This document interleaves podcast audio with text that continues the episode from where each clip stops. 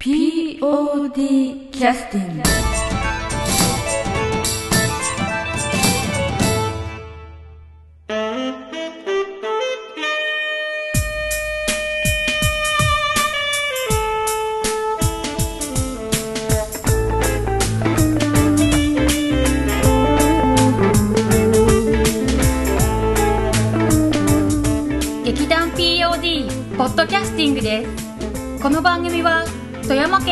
としたアマチュア劇団である劇団 POD のポッドキャストです劇団員や関係者ミュージシャンやアーティスト他の劇団の皆さんにご出演いただきましてオリジナル制作の劇中音楽を交えていろんなお話をしている番組ですはい、えー劇団 POD のポッドキャスティングを始めさせていただきます。えーっと、その前に、えーっと、いよいよ、えー間近に迫りました、えー第53回公演、えー果実の告知をさせていただきます。えーっと、2月の22日土曜日、23日日曜日の2日間にわたりまして、高岡市障害学習センターホールウィングウィング高岡におきまして、えー果実を講演させていただきます。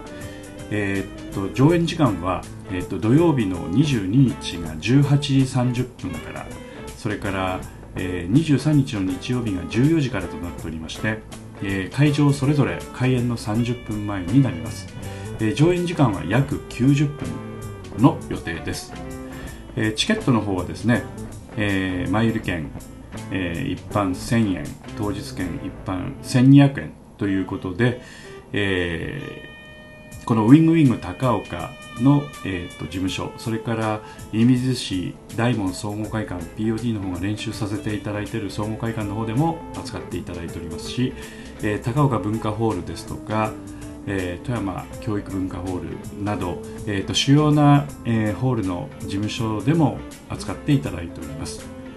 それからインターネットの方でアーツナビさんでも扱っていただいておりますし、えー各劇団員の方にお問い合わせいただければご準備することも可能です。えー、ツイッターなどでお問い合わせいただいても結構ですので、えーご検討ぜひよろしくお願いいたします。えー果実の、えーこのお芝居につきましては、えーまあお帰りいただく際にですね非常にちょっと、えーほっこりした気持ちになって帰れるということで劇団員から聞いておりますので、えーそういう意味でもあのちょっとお芝居見てみたいなということで、えー軽い気持ちで来ていただいても、えー結構でございますし、えー軽く見れるお芝居でもあるとは思いますのでぜひご検討よろしくお願いいたします。はい、えーそれではですね、えー劇団 POD の、えーポッドキャストを始めさせていただくんですけども今回は2018年の11月の24日に、えー劇団チパンダの小島美和さんそれから、えー南本清美に、えー参加をいただきまして、えー収録をさせていただいた内容です、えーそれではどうぞ。はい、えーそれでは POD キャスティングを始めさせていただきます。今日来てくださってるのはえーっと仲良しコンビ？あんまり仲良くない？仲良し。仲良し仲良しです。はい。えっと劇団チパンダの小島美和さん。で、そのお友達の南本清美さんに来ていただいて。南本さんとちょっとねお会いしたこともないのでちょっと紹介。小島さんの方から私を、ええ。みたいな。え南本えはい。清美さんです。ま あ言わ言わずと知れたゆ人うと知れた POD のはい。南本清美さんです、はい、今日はねお二人で来ていただいて「まあ、クロノス」というお芝居で二人で共演いただいて、まあ、小島さんは劇団チパンダの方から客演で来ていただいたんでね。で、えちょっとあの振り返りをさせていただきたいと思いまして、で今日はえっ、となんて言いますか少しミニお小島さんが二人来てらっしゃるので。はいはいちょっとエレガントなねあのお二方が加わってらっしゃるので、はい。はい、でえっ、とまあちょっとその前にあのせっかくですのであのチパンダの公演も終わりましたのでそちらの振り返りというか、はいはいはいはい。私あの中さんとちょっとインタビューをお正月にさせていただいてでえーっとまあいろいろお話をお聞きしたんですけどナモさん見に行かれたんですよね。行ってないの？えっとチパンダ。ついこの2月この間のやつあこの間？えこの9月2月の？2月の後が9もう月二回もう2回やってる二回やってそうそうそう。あのえーっとまずえーっとそのえーっとクロノスの後のやつとそれからそれのクロノああとスあクロノスの前前と。の2月の公演とその後が9月。9月だっけ、うん。ああそうかそうかあのスケッチブックボイジャーの後ぐらい出てる。あそうですそうです。ですよね。多分1週間後ですよね。うん。働いてない。はいはいはい。ナモさんどっちどっちどっちも行ったの？それからどどっちかうんどちらも来て。くださってます出るのですよね。えっ、とオルビスというところでやったのが9 9月。です。はい。でその前のはどこでやられたの？市民プラザのああマルチスタジオで、マルチあはあどっちも富山。い、どっちも富山です。富山市です、で中代表というか主催の中さんはそろそろそういったところでやるのも飽きたみたいな。そうですね飽きたようで飽きたというかもともと劇場でやらなくてもいいっていう感じだったので、うん。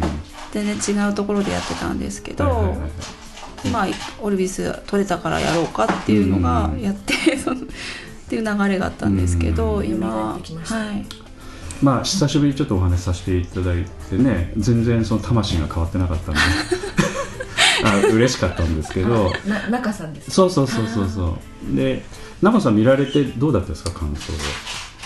どうですか中さんの世界だなっていうのは感じました。うん。なんか面白いなと思った表現とかありましたかね？覚えてますか？なんかうん。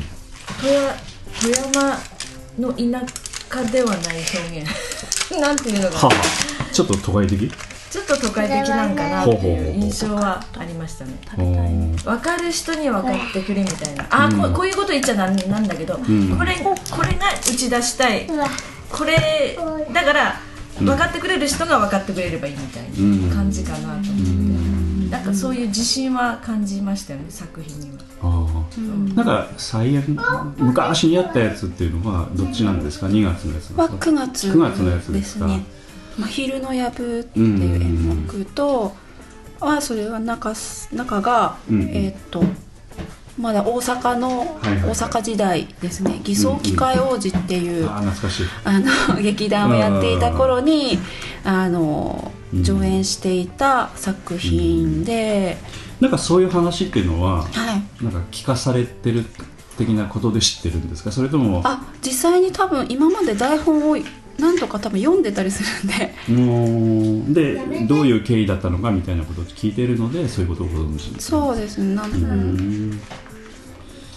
結構あの中が書く作品ってあの、はい、うん女優さんが割とメインというあかあそうなんだ。割となんかそういう作品が多い中で、ええええあの男性の劇団員さんたちが、うんなんか俺らが こう、うん。いっぱい出れるのはないのかっていう話。でこの「真昼の夜分」にはたくさん男性のキャストが出てくるんですけど、あこれはだから学生時代に作ったのでそういう感じなんですか。そうですね。なんかそういうふうに聞きました、はいはいはい。はい2本立てで楽屋の方に出てらっしゃった。出てました。はい。うんうん。真昼の藪と2つあはい二ってという。こと立てで、はい。それ何分ぐらいで？大体両方とも1時間ちょっとだったと思います。なんか70分まではいかなかいかないぐらいのもので2本立てうでん。これなんか入れ替え制入れ替え制です。ね入れ替え制でだどどっちも見たい人は、ははい、そうです。両方見て。はい両っ方見てくださいと。ていう形で、はいはいはいはい一旦だからお客様出ていただいてまた準ね。備してという。はい準備して。うーん。ナモさんどっち見たの？どっちも見ました、えー。で休憩してまた入るみたいな。そんな感じですね。うん。そんなのも珍しいよね。うん、なんかねやり方がうん。なんか今までにこんなの富山県であんまりやってるとこなかったぞみたいな、うん。うん。うん。そこがもうなんかううん。ん、ってそうだね、うん、あとこうなんかこの写真についてもこれ全部デザインとかも中さんがねやってらあっしゃるそうですねはいとは思うんチラですけど。シあとあの安倍安倍ちゃんっていううん。あの安倍真由美さんっていうあの、富大の学生さんなんですけど、うん。あの彼女がデザインを組んでくれたり、うん。うんうんはい書いてないですね。ホームページでどっかでしてたかもしれないんですけど、うん写真は中がうん。こういうので、こういう感じで撮るからっていうのではい。あの各自衣装などを準備して写真は中が撮ってます、うん。であのこのちょっと今チラシ見ながら話聞いてるんですけどその眼帯をした人とかね、はい。いて。あの要はこういうの撮るからみたいなことで最初からまあある程度指定があってそういう準備してそうですね来てらっしゃるんですけどでも撮られる側からするとどういうものが出来上がるのかっていうのはあんまり想像できないあんまりできないですね。うん結果こういう形になったっていうので,、うん。でこの時も役が決まってなかったのであ誰がどのその？4人の女優が出てくる話なんですけど、誰がどの役を なんかみんな全員がほぼそれぞれ。それぞれ入れ替わってる。っていうパターンであ撮ってるんでで私たちも自分がどの役やるのかとか全然決まってない状態で稽古を始めていつまあ一番で割とそういうの多いんですけど、はいはいはいはい。前ちょっとねちらっとそういうことおっしゃってましたけどその時も公演の1ヶ月半うんぐらい前まで、あの全然決まんな決まってないというか、うん飲みたくなってできましたね。お茶飲みたくなってきましたね。はいちょっとね訴えてい。ただかないとわからないから そうなんです、うん。なのでまあお客様もうん。当日まで誰がどの,、のん。役を演じるかはうん。お楽しみというなるほど。チラシの段階ではわからない。わからないのうで、ん。なるほど。まああのその一つ一つの役っていうのはなんかこう明らかに個性が違う感じのそうですね。ものなんですよね、だからそういうのがあんまり役者としては準備がこう事前にできないっていうのはちょっとどうですかねみたいな話はなんかポッドキャストの時に聞かせてはもらったんですけど、い。やあんまり気にしてないんだというね。あんまりなんか、うん、要はその時にこういうふうにやってもらえばいいというある程度形があるので。ねううん。ん、だから求めてるものもやっぱ違うのかなっていう感じがそうですね。うん。本当セッションみたいな感じで仲がいいと思ううんこう人物の割り当てと絵と、うんなんかまあそういうのであるので、うん、段取りもあんまり決めないので、まあ、要所要所はありますけど、ん基本ステージ上ではみんな思い思いに動いてたりするので、まあただちょっとあのお話をお聞きしてたらすごくこうなんかください。食べてくださいあっちで食べていいよ。どうぞこれは南本さんがあの金沢に行って購入してきたうさぎのおまんじゅうに対して、ええ今みかんに反応してますけどね。あのミニミニ小島のもう、えっと、2番目ですね。そうナンバー2が。ナンバーツー。はい。ナンバーワンは向こうでえ遊んでます。集中集中して遊んで、はい。は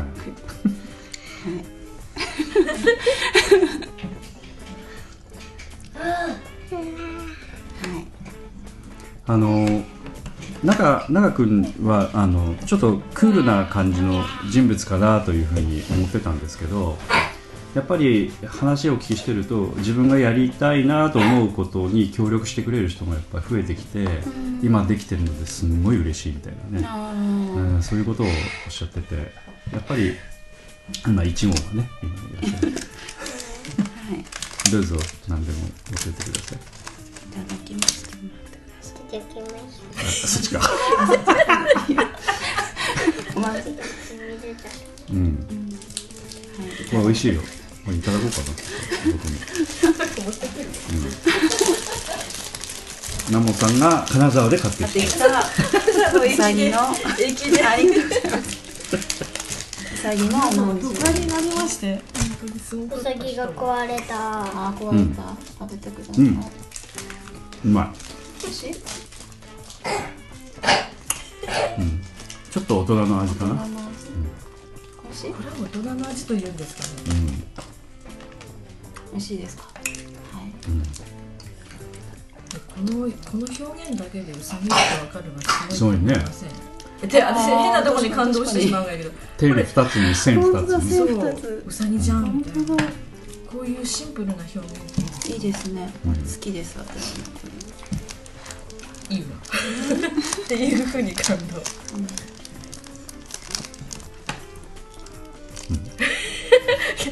そうそう。しばしおやつタイムみたい。なうまい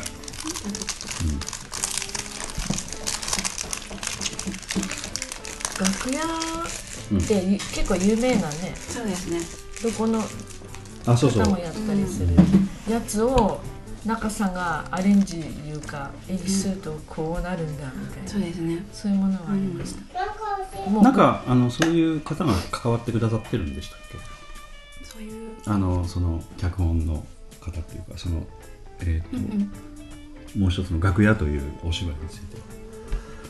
ちょっと詳しく長君に聞いてなかったので。ああ、うん。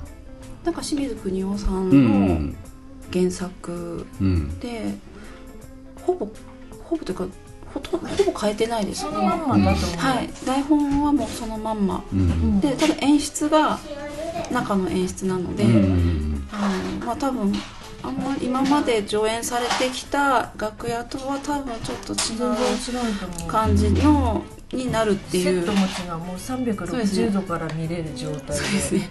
うんうんうんコルビスの円形うんうんうんそのまんまつけ使った形で。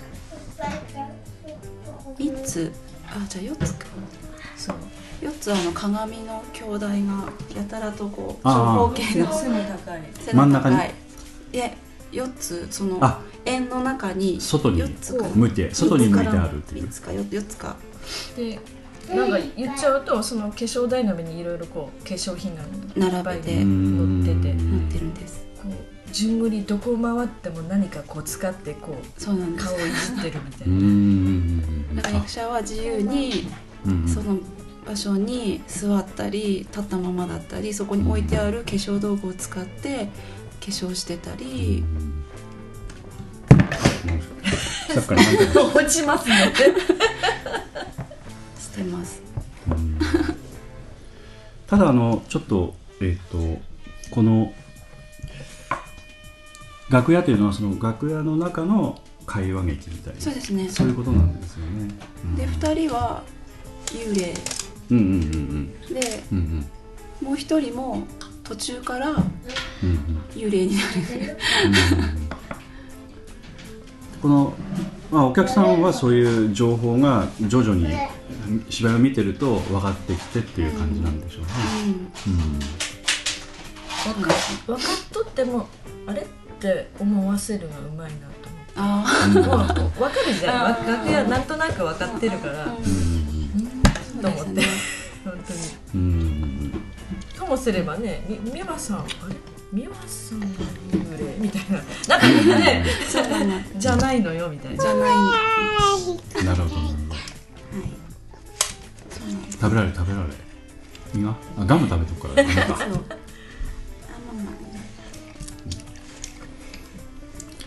だいぶ歯きれいに生え生えああそうですはいうん。きれいに歯磨きしてはる歯ね。ね一生懸命してますね、うんうん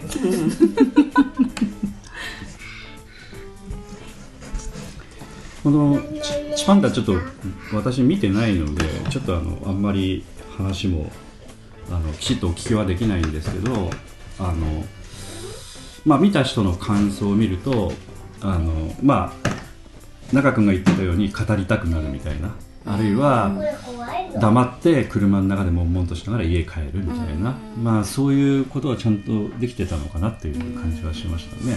うん。まあそういう意味ではあのやりたいことができてらっしゃるっていうか、うん。そうですね、うん。うん私初めてそのチパンダさん見せてもらあそうなんだ。ったのはああ。ももらったのはあのバーで。ああバーでやってたやつですね。スナック、うん。スナックでそのまんまねそのまんまです。スナックがそのまま舞台の。うんうんお話お話というかあれもうん。それをさ初めて見させてそうですね。あおれは客さんのスペースはあるの？普通にお客さんはそのボックスとか簡単にかカウンターも一部一一部はステージステージになってるステージこことここだけはちょっとダメっていう席があるぐらいで。でバーカウンターの中にも各社がいて。あであのとあのお芝居もラストの方のセリフがラストの方だけで、セリフがちゃんと決まってて、うんうん。あとはこの状況なんか順番にキーワードがバーってあって、うん。この話をしたら今度この話をしてこの話をしてっていうので要はセリフがないというか、うん。設定となんかちょっとそ即興に近いよ即興に近い感じ。です、ただ決まってはあるんです。なんかその流れは、うん。何かのきっかけでそのキーワードが出てきたら次の何かが動き出す。動いた変りわってお客さん2人が座ってて中の2人が喋ってることとそっち側の人間と喋ってることがなんかリンクしてたり、うんうんなんかワードが言葉が重なったりっていう瞬間を探りながらあの、うん。やってたり。あそれ例の iPhone 手作りのね。ツイッターで出てた。はいツイッターで。iPhone 作ったすげえってこと。思っ書いてただけです。マジックで書いただけです。あ今度はゲルコちゃんに持ってきたゲルコちゃんも。ピンクのゲロコちゃん。ゲルコちゃん。もしかもなんか広告前掛けにしたお前掛けしてる。前掛けして昨日作ってっていう。いいね。はい。プレゼンテーションでね。こういうところにあの小道具とかあのやっぱ作ったりする技術が子育てにも活かせるのがあの大変。良かったなとしみじみと。思いながらいつも工作を。はいはいはい持ってきた何いっぱい持ってきたねはいはいいっぱい持ってきたね。あカード？カードねゲームのカードですね、それ何のゲームけどもうあのゲームやってないわ。あやっぱプリキュア。あプリキュア。あらつんつんからつんから持ってもらってこれは何？ピンクの？何ちゃんでしたっけ？空飛ぶ。ゆりちゃん。ユニコーンのゆりちゃん。ここれねキアフローラ。うんキアフローラはい。あキャラクターね。キアフローラです。それは、うん。ピンクだらけ。はい、ピンクばっかり。女の子女の子だからはい。ねピンクばかりです、自由にしとられか。これ二人のプリキュアだよ。うん。二人が二人のプリキュア。はプリうん。二人はプリキュアかな。うん。二人は？うん。うんはい。大丈夫です そのバード芝居っていうのはお客さんからするとどう見えるというかどうき緊張して見てる感じ？いやただあのーだって注意して見てないと。注意してみとらんな。ねえ。っ、とその劇場じゃないんで、うん。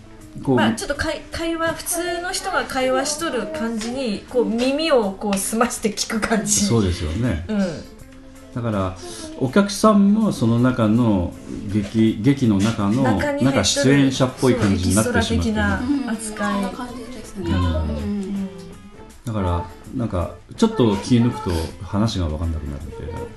誰がであの役者なのかも分かんないぐらいの感じじゃないですか。まあでもそういう空気のお芝居なんかなうーん。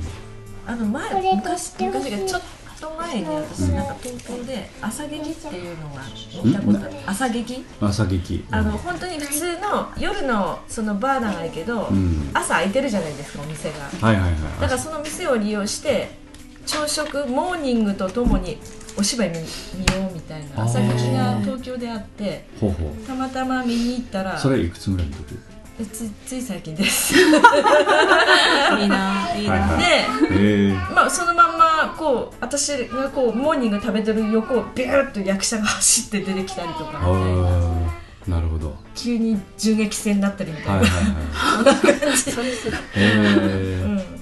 まあ、あのと東京のねそういった場所っていうのは例えばお昼はカカレーをねランチで出すような人が借りてるとか、まあ昼間空いてるので要するにあの商売してないのでそのゆ時間を有効活用して使うっていう、もとはバーうんなのかな、うんうんうん。あそういうのがああったんだね。そういうのをは一回見さし見る機会があってえー、ましたね、それは面白そう。だね、だから東京っていろいろあるなと思って、うんちょっとそそれもあったんで、うんちょっとそれに近いものを感じたりしながら、ああなるほどなるほど、うん。お店でやるってそうなんかなみたいな。ちょっとそういうのはあのまあお芝居をやってる人からするとちょっと刺激を与えるような仕掛けをしたりとかね、どうしてもそのステージ、ステージがあって、うん。皆さんにボーンって打ち出すっていうのばっかりがお芝居じゃないから、ないよと。うん。そういうのは。うん。まあ、そういうのをこうガンガンやってこうどどやるみたいな雰囲気があの長くにはないのでなんか淡々とねやりたいことやってるみたいな感じなので、うん。まあ、次はどんな仕掛けをしてくるのかあれですけどなんか予定は決まってるんですか？次2月と3月にかけて、はい私はちょっと出ないんですけど、はいはいはい。えっと富山の、えっとうん。幸せの香りさんっていう、えっと、バーじゃなくてお食事レストランお店、うん夜あの営業してらっしゃるあのすごいご飯もすごい美味しいうん。お店なんですけど、そちらの方とあと高岡のうん。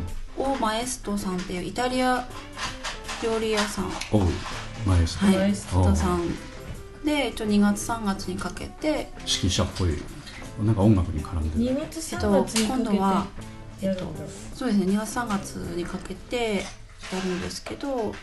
それはまた違う演目を2回やるってこと？ですね。あ同じ演目を富山と高岡で場所を変えて、えー、そういうこお食なんかディナーショーっぽいというか、先にお食事をしてその後にへ劇を見るっていうような形で食事付きでっていう感じうんな。るほどなるほど。そういうのでやるお芝居で、じゃあそこで小島さんが着物着てマイク持って出てくる。あそれはないです。そういうそういうことはないです。それはないですなるほもう裏方裏方です今回はえこ今度はそん。な感じなん。だうん。そうです2月3月はちょっと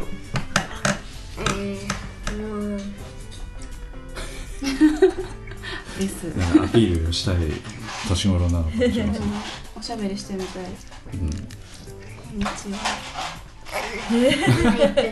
マイク興味津々なん。でねになりますね。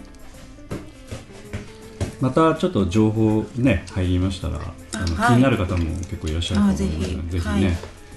お願いしたいと思いますけど。じゃああのちょっとクロノスの話少し入らせていただきたいんですけど、えー、とクロノスという芝居は、えー、と2018年の3月の10日11日ということで、えーもう1年1年までは経ってないですけど。1年経ってないの？9ヶ月10ヶ月。9ヶ月。10ヶ月。うん。え？9ヶ月ぐらい、12月です。え12月まだ11月。そう今11月。まだ11月。だうん、もう10ヶ月近くは経ってるという。そうですねもう1年近いということですけど、はい。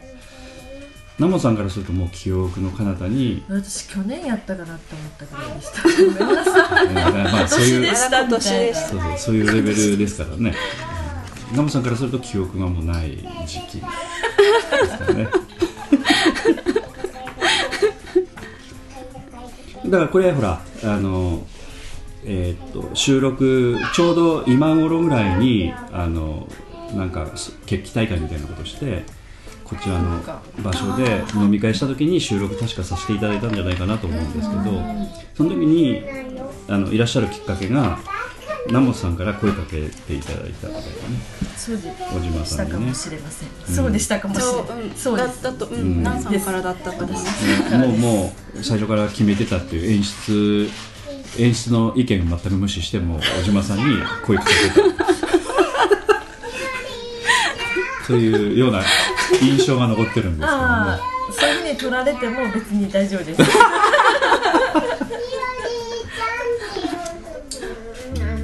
だ実際にあのやっていただいたあの役というのは花屋の店員さんのね役ですよね。小島さんがやっていただいた、はい。はい、まあその話の中ではちょっとあの少し、えーブレイクをするような場面に出てきてちょっとあのお客さんを少し沸かせていただくみたいな感じのそういったイメージだったんですけど奈緒さんおまだ思い出せない？あ大丈夫です。全然大丈夫。です、ヒロインの、まあ、同僚同僚ですよね、で、えーまあ、主人公がヒロインに会いに来るときに、まあ、大体間に入ってくるみたいな感じのパターン、うまいうまいうまいうまいいうかなんかうん。結構重重要っていうか、うん。きっかけ的に、うん。まあただあの会いに来て会うっていう感じだと話がちょっともう広がらないんですけどもまあちょっとインパクトをっていうかブレイクをさせるようなね場面に、うんであの時にこう花準備したりとかする時に造花も結構持ってきてくださったりとかなんかそうなんです。ね。あそうです。花束を作って。花束を作ったり。これこれがいいとかうん。あれでもほらあのお借りしたものも結構ねもう当然あの小島さんからお借りしたんですけど他からもちょっとお借りしてたのでどの花が誰のお借りしたものかっていうのは区別どういうふうにつけてたの？ああテープ巻いてましたテテープテープ？うんマスキングテープ一番うん。そのは造花の一番端っこにえ茎の下。茎の下にうんうんうん。劇団のもの以外はうん。誰々って名前あつけて、一つ一つ名前つけて。つけて。うんうんうん。で大体私が一人か見とるから管理しとるから、うんうんみ見た目で全部わかるんですけど、これはどの花？劇団。どの花が誰でこれは関ちゃんどこでとか、うん。これはうちでとか。そういう記憶は失わない。失わないですねうん。それでは あのね自分できっちりそれやっとるとまず間違いない、うん。うん。まあこの時小道具担当してたのがえっとりっくんかな、うん、おそらく増加集めてくれと言っても「はい」って言って返事してポカーンとしてるみたいなねおそらく感じだったでしょ全部もう私の方で手配しうました、ん。まあそういうことですよね、でやっぱあれだけ数集まってたんであのね一旦集めたやつっていうのはお返しすることを想定すると結構ちゃんとやっとかないとダメだなと思ってたんだよね、あとまあちょっとあの、いいよいいよあの劇団に寄付するわって買ってくれた渋谷まあしぶちゃん？し渋谷「お買ってくっちゃ」とか言って「どれいけ?」とか言って写メで100均行ってバーッと来て「じゃあこれとこれとこれ」で。まあ私もう全部容赦なく「お願いします」みたいな感じでまあ実際ね成果というかそういったものも使う話も出てたんですけどやっぱり2日間本番あるしやっぱりしおれちゃったりとかね、でやっぱりあの花屋なんで、うん。同じ花が何本もいるじゃないですか、うんうんうんそのやっぱり店の形状的に言うと、なのでうん。やっぱバラバラにちょっとまあならないようにある程度も同じ種類のものが集まるような気配りもしてたという感じですかね、そう小島さんともね、100均に「あこの100均いいよ」とか言って、じゃあちょっと。これ自分のにして買おうとか言って私私なんかねねバラの花とか買いましたよね、で結局本数というかまあ数えてないとは思うんですけど結結構なやっぱり花屋になるとボリューム感が必要なので、うんうん数から言うと結構集めたんじゃない？200本ぐらい集めたんじゃないかという感じがしたんですけど。そんなに集めたかな？あでもうんそれぐらいにはなると普通だ三段。と三段あった。3段あったもんね。ゴミ箱。ゴミ箱で。あの白い、ね、白い。花やバケツ型の。そこに花をこうボッと入れると入れて、ね、かさ増し。うん。まあ、100 150本とかそれ200ぐらいは本とかそれぐらいあったよね。う。ん結構な量あったと思います。あと花束の分もそう花束となんかアレンジメントとか植木みたいなの。もうん、いやよく集めたなと思ってうん。ねで、せせ関ちゃん家の実家っていうか、あのおばあちゃん家にうん。うん結構お花が増加あってなんかあのえー。鉢植えのああはいこなんかあれ何？ラン？蘭の胡蝶蘭の。もうなんかん？胡蝶蘭の増加なちちっこい胡蝶蘭のちっこいがなんていうの、うん。ななんか蘭の一種。蘭の一種の。うん、ほんであのえこれ鉢壊れとるしなんかもうほこりっぽいしあいやいやいいよいいよって全部私鉢も全部パパ全部きれいに直して増ほこりもきれいに取って。要は増加のそういうものがあったってこと。あったんですあったへんです、もうー本物に見える本当にその植木に生えてたはいはいはいはいやつであでもぞちょっと贈答やしここにこう紙巻けばわからんしとかう言ってん。多分八重ちゃん持ってたやつ。そうそうそう。あのうん。えっと最初に久美子さんか。最初はいはい。に持って出るシーンに使おう言うても。あの配達に持ってく。る持ってくそうそう。うんうんそれは見せようみたいな、ああなるほどせっねかくだから、うんうんうんなるほど。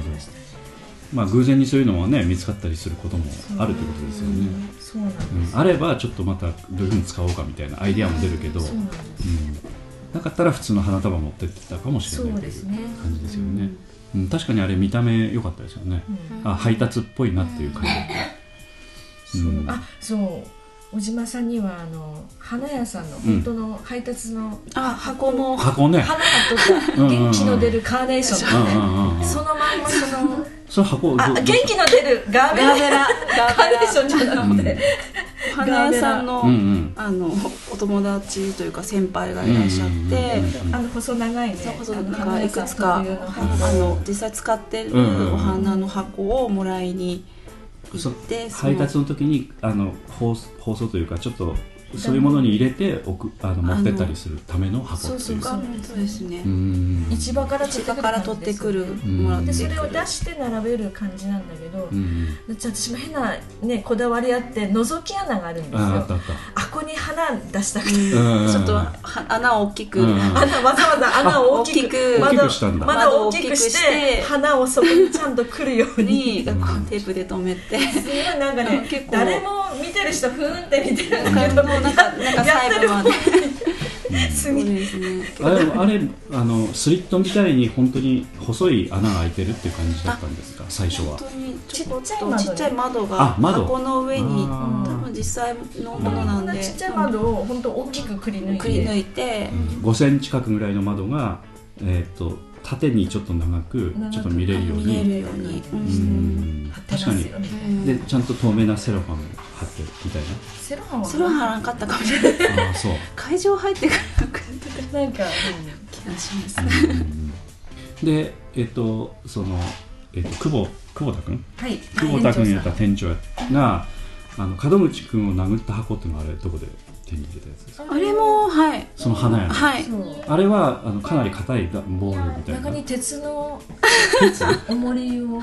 鉄の？貼ってないよね。何？貼ってないよあびっねくりした、まあ、そこまで殺傷能そう力そう。そこまで門口を殺そうとしてる高まる。いやさすがにそこは仕組んでなかったです。はいはいはいでも結構いろんなサイズの細長い箱とかをええいただいたので、これ殴りやすいんじゃないっていう。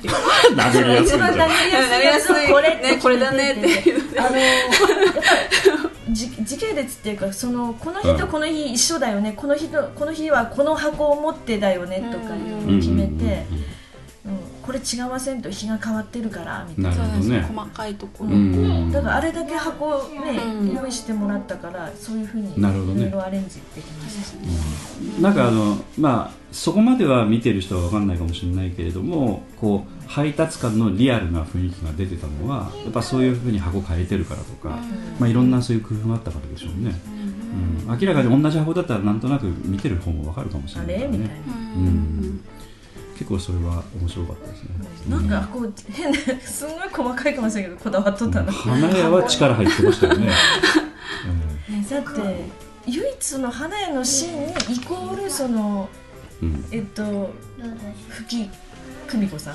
うん。しヒロインね。ヒロイン。が出てくるわけやから、で時間もそその話にタイムスリップする話が全部そっちに集中するみたいな、まあ重要な場所なんでね。そうですね、うんだからだから東さんが作ったクロノスの機械はどうでもいいと。それはまあまあ。いやあれはあれもだからその、まあそっちよりも花屋やっぱ重要視してるでできてくるまで全く読めないじゃないですか、東さんの、うんびっくり玉手箱みたいな感じで、ね。まあ言い方はあの今いい良かったですけど 要はブラックボックスなんでちょっと事前に話してくれよなほんで、その仕組みだからこのセット立ってクロノスが立ち上がってこんなん作るやったらこれこれこうしたらいいよみたいな。あそういう話も後から出ることもそううんであのこう朝になって渋谷氏が慌ててこうなんかこう細工しだしてちょっと治ったみたいなとか、はいはいはい。うん、すごい立派な黒のセットで。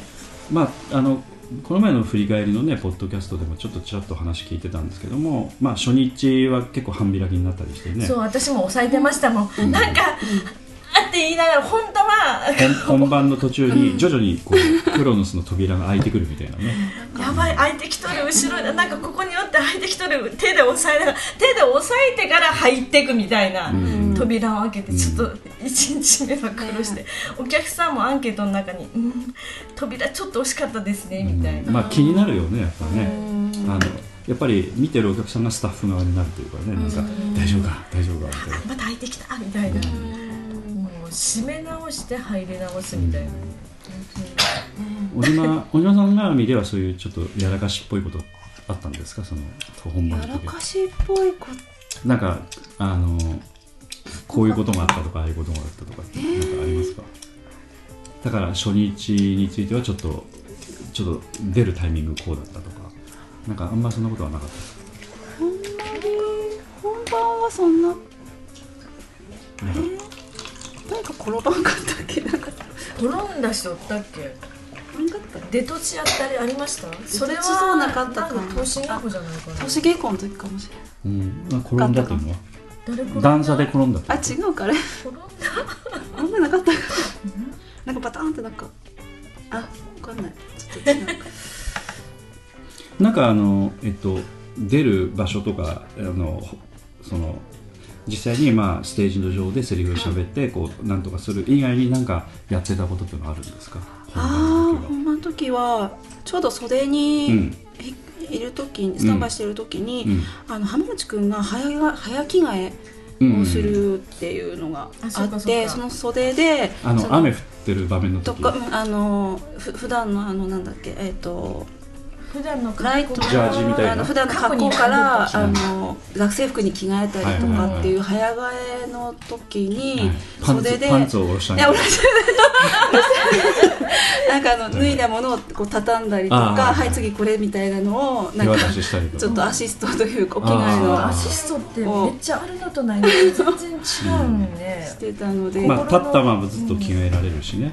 ゆとりもあるし安心感もあるし。うんうん本当はねいおったらいいですよね。そういう感じの人が。なんかそういうのをやってました。横の方で。うん。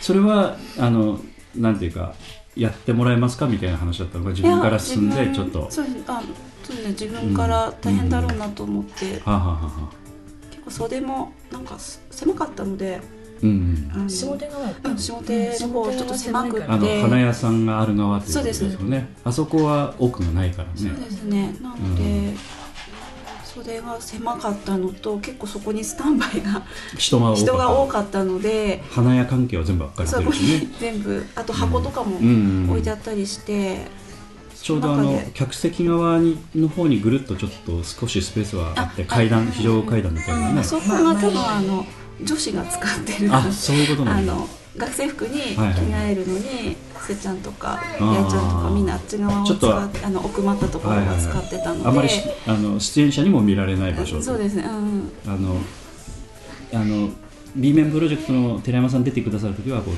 テテラヤムのあそうなんですね。専用スペースになったりするケースも。なるほど。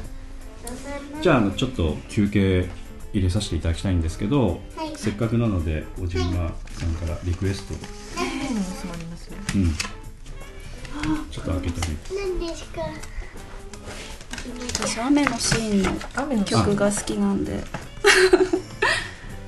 誰だっけうーん録と有山誠さんが作られ有山たさんの方うん有山誠さんなんですね。有山さんとかと思ってた、あれば有山さん。有山さん。って有山さん。かと思ってましたごめんなさい。有山誠さんです、ね、ちょっと聞いてみますか。はい。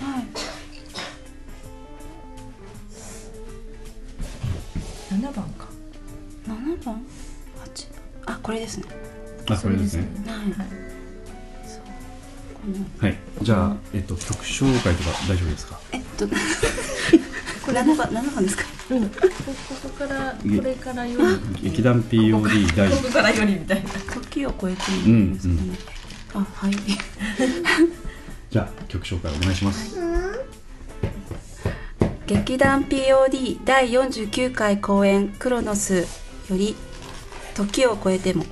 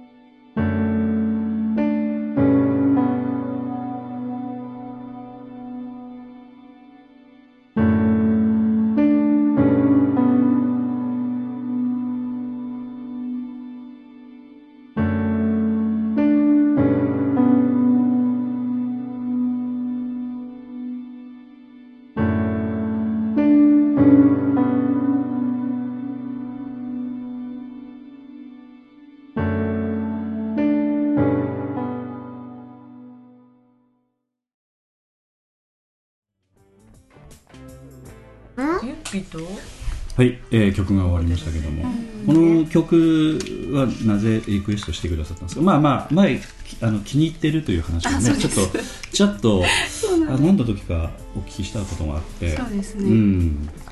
あツイッターかなんかでそういうふうに言ってらっしゃったのかな、かうん。そうですね。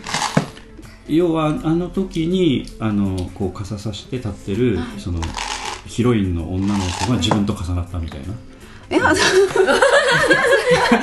それはあれなんですけどなんかこのクロノスクロノスの中で、はい。あのシーンが結構なんていうのかうん。ななんかいいシーンがなんかいいシーン他にもあるんですけど、ななんていうかあのシーンがすごくあのちょっと他のシーンとちょっと違うっていうか、それもあってすごく私の中でそこなんか印象的に印象的に残ってるっていうのがあってでお曲もすごく好きな感じのうんなんかこうなんかしとしとっていううん、なかんかしっとりした切ちょっとうん。切ないというか淡い感じで、うんそういう淡い感じの思い出というのは結構思い出す もうずいぶん昔の話ですけれど、いやいやいや。うん、ちょっと気持ち悪い話ですけど門口君はあそこ結構こだわったと。あ気持あち悪い話。あ気持ち悪い話じゃないかなんかいやいや。読んでいただけどー門口君がやっぱりああいうちょっと自分もロマンチックなところあるんだみたいな言い方をしてたんで、うん、であそこに門口君なんかソファーに座ってその場面をステージ上で見てるっていうか、なんかそうなんですよね。あ最初はそっか、う。ん、だからその時結構あの特等席でその場面を 見てたみたいな言い方をして浸ってたっていうかなんかそういう言い方はしてましたね、うん。うわうん、おじまさんこの場面好きだって話聞いてたらあの話したらすごい喜んでたんであやばい。僕は気持ち悪いっつってこう門口君が言ってたんですけど、ただあのあそこの場面っていうのはなんかその着替えのシーンとも絡んでるので、まあ、ちょっと時間稼ぎの意味もあってみたいな言い方をね、う。ん、だから裏は結構大変だったんですよね。そう大変そそう被害をで出た出た本人たちも大変そうだねそうですこう一生懸命袖でアシストしつつあー次いいシーンやと好きなシーンやとゆゆっぴゆっぴは白衣のあそうそうユッピーもすっごい白衣の上に大変制服着たんかなうんってみたいな確か白衣の、うん、白衣のうん上からそうそう。ベストやったから。うん。うんうんうんうん。ついこの間までねこう高校生。あそうそう。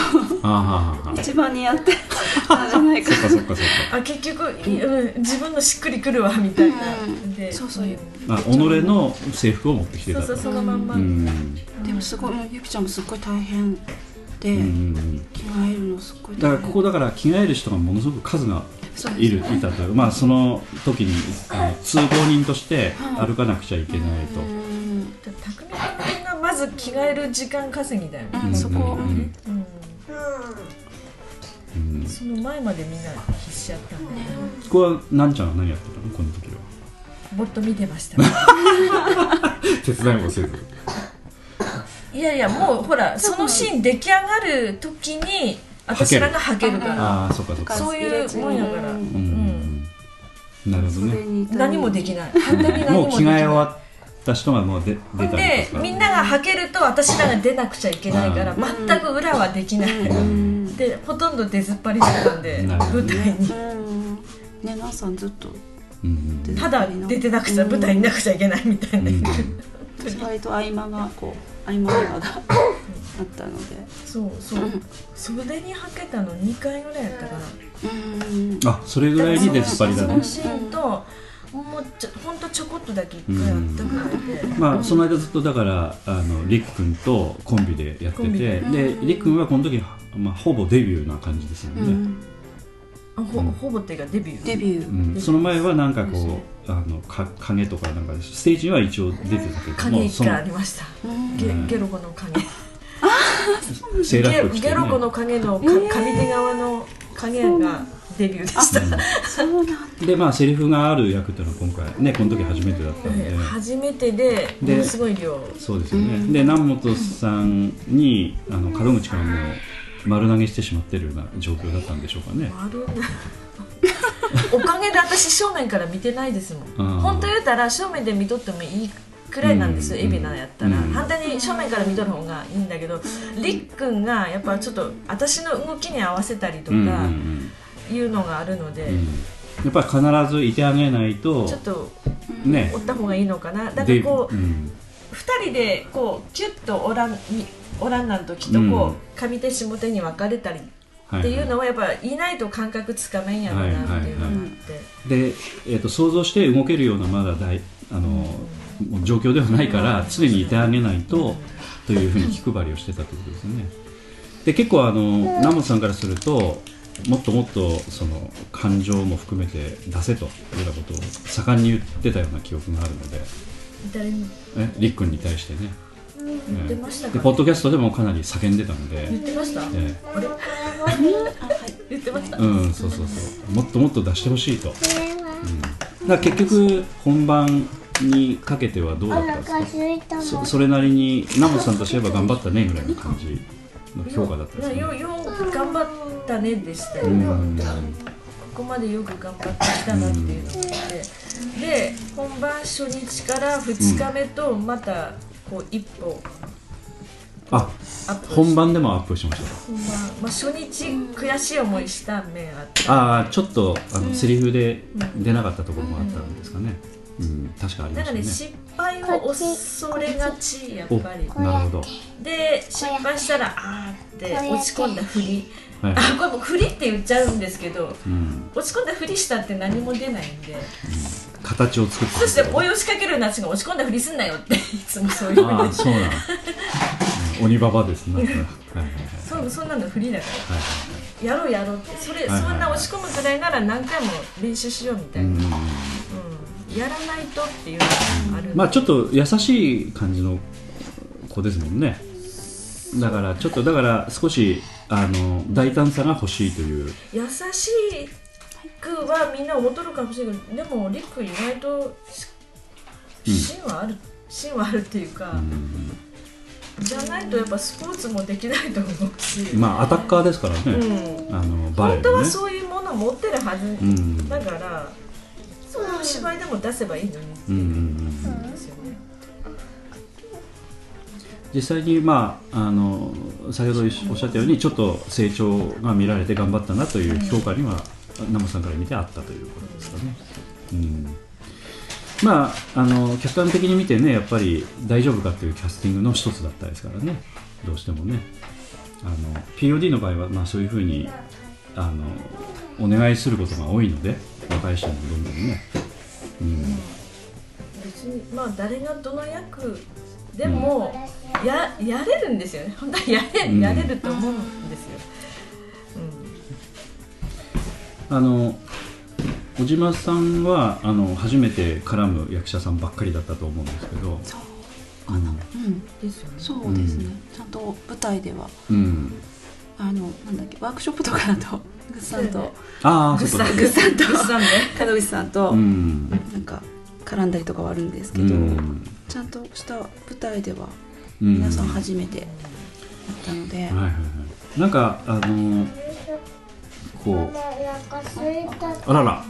お腹すいた？なんか食べこれ何？クッキー。クッキーはいいの？ちょっと食べたいこれああっちにチョコレートあるけどどう？キットカット今キットカットこれが来てるバームロールっていうのはちょっとモコモコするじゃんモコモコするちょっとキットカットを食べ過ぎてもここれ流しっぱですか今の状態うマジ？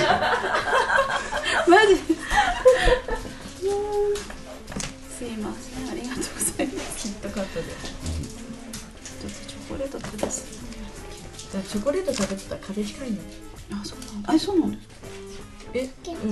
なんかよく言わない？ポリフェノール。えポリフェノール効果ね。そうえそう。なんだ虫歯には気をつけうんなんけど、ん仕事にや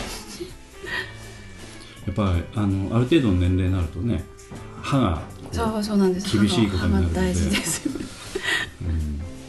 ちょっと私もあのどちらかというとあんまり歯を大事にしてきてなかったのでね。この年になるとやっといたらよかったなという感じは、ええすごくします、はいまあ、歯医者に結構お金もかかるしね。そうですね。うん。おいしいということで、えっとこの時に絡んでたのは、えっと小島さんに絡んでたのは、えっとえっと久保田君ととそれから八重子ちゃん。ちゃんとそれから志麻さんも少しうん島拓也さん、はい。劇団スバルのね。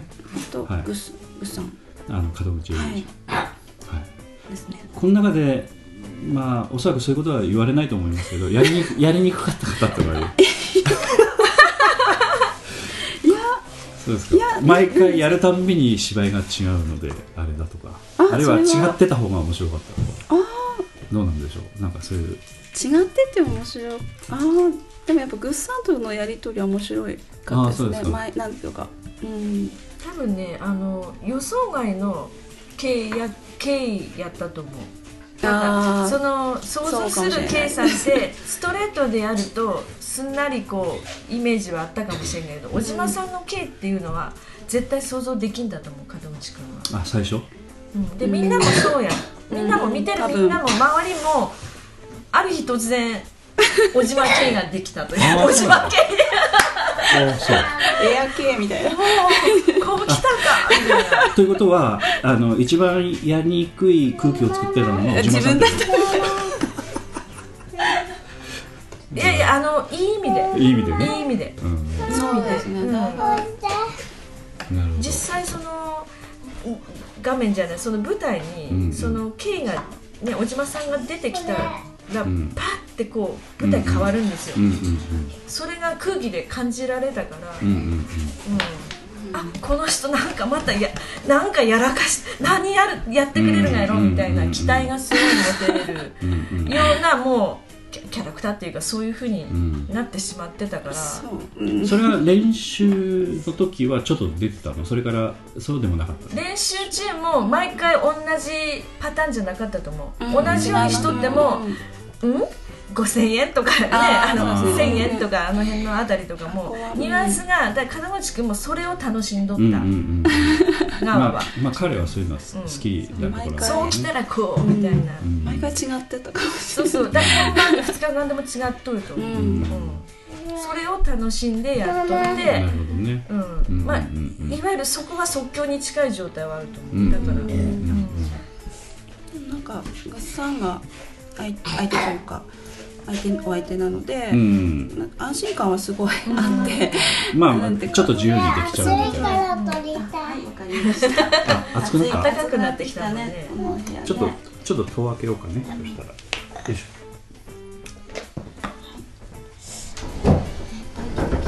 暑い。かもあいいお天気。ね。そうなんですよ。結構物産ってなんだろうワークショップの時とかも持ってたんですけど、うんうんななんていうかすごくなんていうのかなこうすフィフィなんかフィーリングというか、はいはい。なんかそ多分どんな方に対しても、はいはい。多分合わそういうせることができる方なんだと思うんですけど、うんなんかそういう安心感というか、はいはいはいこの役者さんはなんかこうや自分がい。ろいろやってもちゃんと受け止めてくださるっていうのが分かるので、こう自分もすごくいろいろやりたいなっていうことをどんどんぶつけてたみたいなところあはうね。んで、まあ、演出のグさんだったので、ダメならダメってうん言ってくださるから、うんうんうん。でもダメっていうことはなかったなかったかもしれない。ね。割と私やることを伸び伸びさせてもらったっていうのは結果的にあったんですけど、うんまあここはあの門口喜ぶんでカットしておきますね。いやあのグスなんじゃなくて小島さんが良かったんですよああそうだね。要ははい。潰し潰していただきましてありがとうございます。潰しとかないとね。調子乗るから。出たと笑い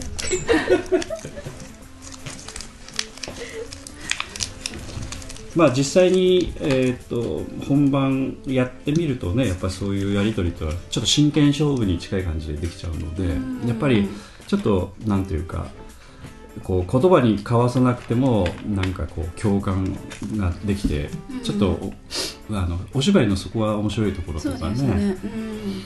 あのまあ、ちょっとあのチパンダさんの話にちょっと戻っちゃうんですけど、はい。チパンダさんのお芝居っていうのはそういうやり取りっていうのはあり得るお芝居なんですか？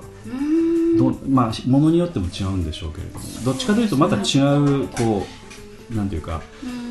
キャッチボールをする感じなのか？そうですね。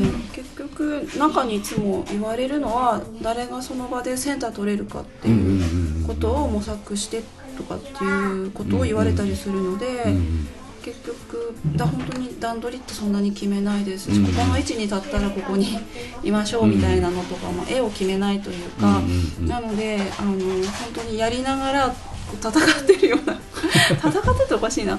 なんて言えばいいのかな、ちょっとあのしのぎ削るみたいな。そうですね。なんか毎回相手の動きが違うと、相手の距離距離と相手の場所が変われば自分がの距離とか自分の場所も変えざるを得ないのでどこが自分にとって一番いいいい距離感で相手とコうん。ミュニケーション取れるのかみたいなのを常に頭の中で考えながら舞台に立ってるような感じですね。うん、だあのどっちかというとキャッチボールって感じじゃないんだねそんな感じではないかもしれない。ドッジボールや、ドッジボールだ。うん そんな感じ、うん。ちょっとバトルっぽいところがあるああるかもしれない、うんとは思います。うん、まあ、それもそれでなんかあのバトルしてて楽しいみたいなあそうですね。そういう楽しさは出てくる。楽しさはあります。うん。うん。別になんかこう嫌いでいがみ合ってるわけじゃないんですけど、うんうんうん なんかその、はいはい。そのやりとりがあの本番中こうやまあ変な緊張感はあるんですけど、うん。それが楽しいっていう、なんか違う楽しさっていうか、ううんん。うん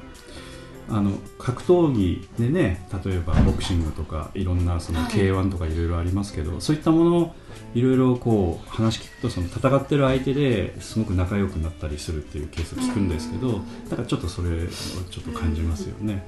ですねうん決してこうなんていうかただこの門口君とのやり取りっていうのはどっちかというとキャッチボールに近いそうですね。そんな感じでした。ううん。だからそういうなんていうかこうい一体感というかあのこう心の通じ方と違う通じ方がチパンダさんではあるという感じですね。うんなるほどね。どっちかというとあの POD の場合はあんまりバトルの場面がないので役者同士の、うん、どっちかというとそれやっちゃうとなんかこううんあのこう破綻してしまう可能性が出てくるので、まあ、どっちかというとこうキャッチボールに近いことの方が多いので今ちょっと小島さんにおっしゃっていただいた内容ってのはちょっとあの他の劇団員からすると刺激的ななんかちょっと話にも聞こえる感じがしますね。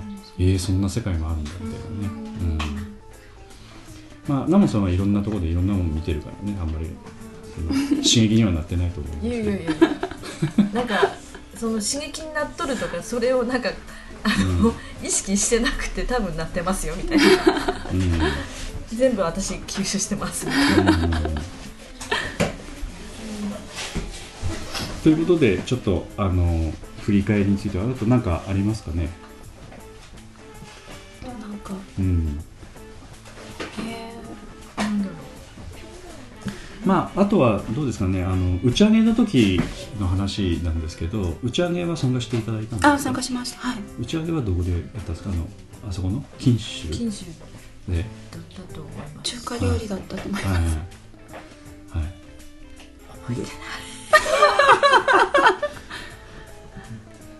覚えてない。ですか？なんかあのあそこで打ち上げするときは私もあんまり参加してないんでちょっとわからないですけどもこうグループグループでちょっとあの席があって。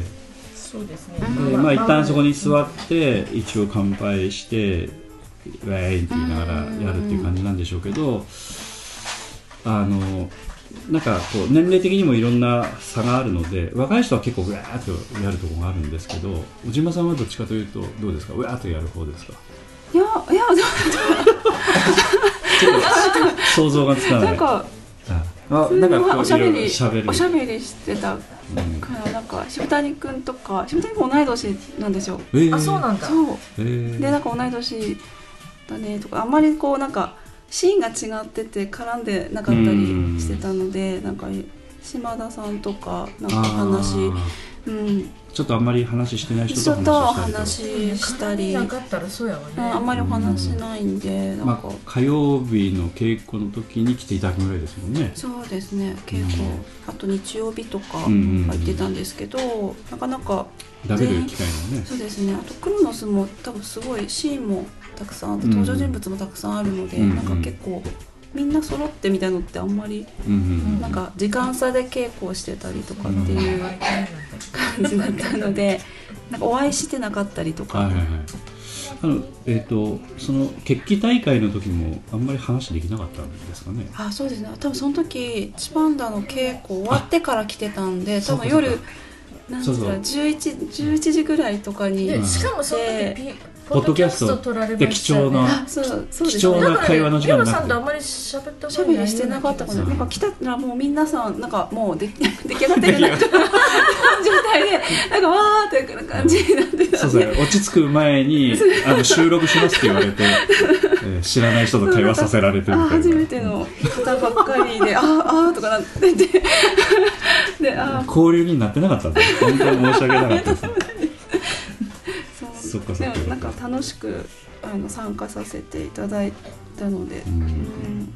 まあ、またちょっと機会あったらね、はいまたぜひ来ていただきたいと思ってますね。ぜひぜひ、ええ。今度ナンさんと。あ絡む？絡む役と。か、うん。絡む役。えなんか作らんなまあでも魔女二人が絡むとあんまり魔女？魔あ魔女魔女魔女。なんか魔女の話魔女魔女なんだ魔女話とかなんだなんで魔女なんだろういやいやまあ魔なんか女だよすあのさ前もちょっとポッドキャストでちょっとおっしゃってましたけどあの高高校のね指導というかちょっと絡むことがちょこあっ、ってとはいちょこっと、でまあ、魔法が聞かれたのかこの県大会県県大会でやって地区中部地区大会ね。ん大会にね進まれたということで、そこに2人とも魔女が絡んでたというねそういう話ですよ、まあそうですね。後たまたま後から。うん。うん魔女やったねっていう。最初から仕組んでははないうん知らんそうですか。うん後になってあみたいな。そうやったんやっていう。もうねこの2人にかかると時空がねじ曲がってしまう あじゃあぜひそういう魔女の時空がねじ曲がる 話を。ぜひねちょっと機会があったらと、いろいろやりやることができたらいいですよね。う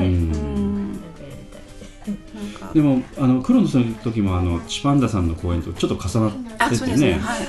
あのまあ当然そのね私生活のお仕事もこあの家庭の話もあるのでその辺についてはあのお忙しさというのはかなり大変だったと思うんですけど。そうですね、うん。ちょっとバタバタはしてたんですけど、うん。なのでちょっとご迷惑をかけてしまった部分もちょっとあったかなというところで。こちらもちょっと大丈夫かなというのはあったんでしょうけどぜひお願いしたいというのは勝ってしまってねナモさんからお願いしましたんでね。まあお願いして、本当に美和さんがどういうふうに言ってきてくれるかね。やっぱほらね、うん。そういう条件がある中ででもなんかなんかやりくりできそうですって来たんで、うん。それはもプラス締めたといううことで、ね、しめが小島さんおなんか小島さんはできるなっていうのはあそうそう言ってきたらあるな、ん。ダメなら断られるやろ。うな、それやそれをちゃんと自分で判断できる方やし、って思ってたんで。やっぱねあの社会人でお芝居してるっていうのはちょっと大変なところがあるのでね。うん。うん。ちょちょっとねあの、まあまあだ大丈夫っていう面を心配しとられた某方もいらっしゃったんですけど、もうもうととんでもない帳消し状態にそそれはなかった。そ失礼しましたみたいな感じで思ってらっしゃるんじゃないかな。ここになんかこここの辺まあ あのどっちかというとねあの男性はそういうのは分かんないんですよ、女性の大変さっていうのはね。だからまあ東も私もだからちょっとその辺は分かんないところはある、でも、うん。だからやりくりできるちゃんとそうそういろいろその人見てやっぱ声,、うんうんうんお声掛けもしとるし、うんうんうんあとやっぱりその K, K さんね今回お願いしたので、その分量的なもんとかいろいろすると大丈夫じゃないかなっていう、うんうん。それもあったので、うん。まああのちょっとね心配するのも仕事のところもあるんでね、うん。まあ、今回は本当にこのクローズの時は本当にあの無事に本当に終わらせていただいたしアンケートを見てもあの前回のちょっと振り返りでもあの門口君とかもね浜口君とかも言ってましたけど結構小島さんに持ってかれたというようなことをねやっぱ感想としては話してましたんで、うん、まあそそういう仕事をね頑張ってしてくださったっていうのは本当に感謝感謝。ああ、はい、ありがとうございます。すごくはい。温かく迎えていただいて楽しくあの終えることがはい。できたので本当にこちらこそありがとうございでこれます。えこれからあのねあの交流の飲み会の時はできるだけポッドキャストの時間を取らないようにしたいと思ってねじゃあ今日は どうもありがとうございました,、あの劇団チパンダの、えー、小島美和さんとその友達の南本さんに来ていただきましたどうもありがとうございましたはい、ありがとうございました。えーそれではお別れの曲をお送りさせていただきます。えっ、とお別れの曲は、えーこちらもクロノスの、えー自作音楽の方からお送りさせていただきたいと思うんですけれども、えっ、と作っていただいたのは、えっ、といつもご協力いただいております演劇ユニットエッセナ・セニョリータの山崎亜紀さんの作曲の曲をお送りしたいと思います。え6曲目のですね「追憶ザ・トラック・オブ・カイロスという曲ですね。この曲をお送りさせていただきます。え2曲目は追憶ザ・トラック・オブ・クロノスなんですけれども、え6曲目、それから12曲目は、えートラック・オブ・カイロスという風になってます。えーどちらも、まあ、ギリシャの言葉なんですけども、時を表すね、えー言葉というらしいんですけれども、あえて山崎亜紀さんの方は、えークロノスを使わずにカイロスという曲をですね後半、え作ってきたのはおそらく、え結構意味をあの持ってね、え曲名をつけてらっしゃると思うんで詳しいことは聞いてないんですけども結構なかなかやるなというような曲の付け方をしてくださっております。非常に綺麗な曲でですね非常に私も好きな曲なんですけれどもそちらの曲をお送りしてお別れとさせていただきます。劇団 POD 第49回公演「クロノス」より、えー作曲編曲演奏録音山崎亜紀さん演劇ユニットエスセナ・セニョリータの山崎亜紀さんでお送りいたします、えー追憶ザ・トラック・オブ・カイロスです。どうぞ「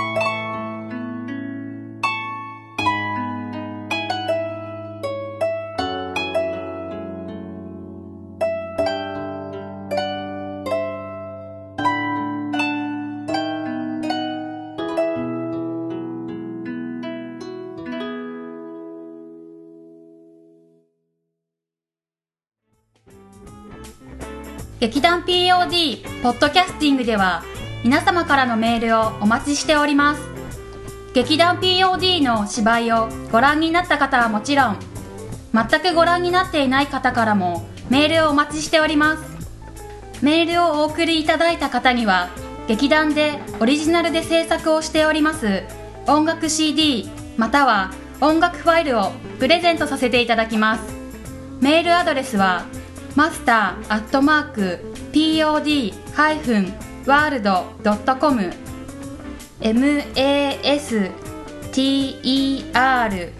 アットマーク pod-world.com へ直接メールをお送りいただくか劇団 POD のオフィシャルウェブサイトの送信フォームからお送りいただけます。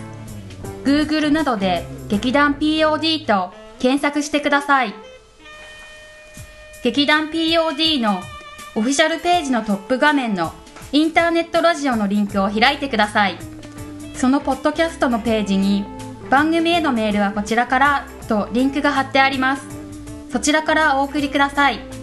もちろん Apple の iTunes ストアのこの番組のページのレビュー欄からの感想もお待ちしております。またオフィシャルページのトップページに Twitter と Facebook のリンクも貼ってありますので Twitter フォロー Facebook いいねもお待ちしております。それでは次回まで。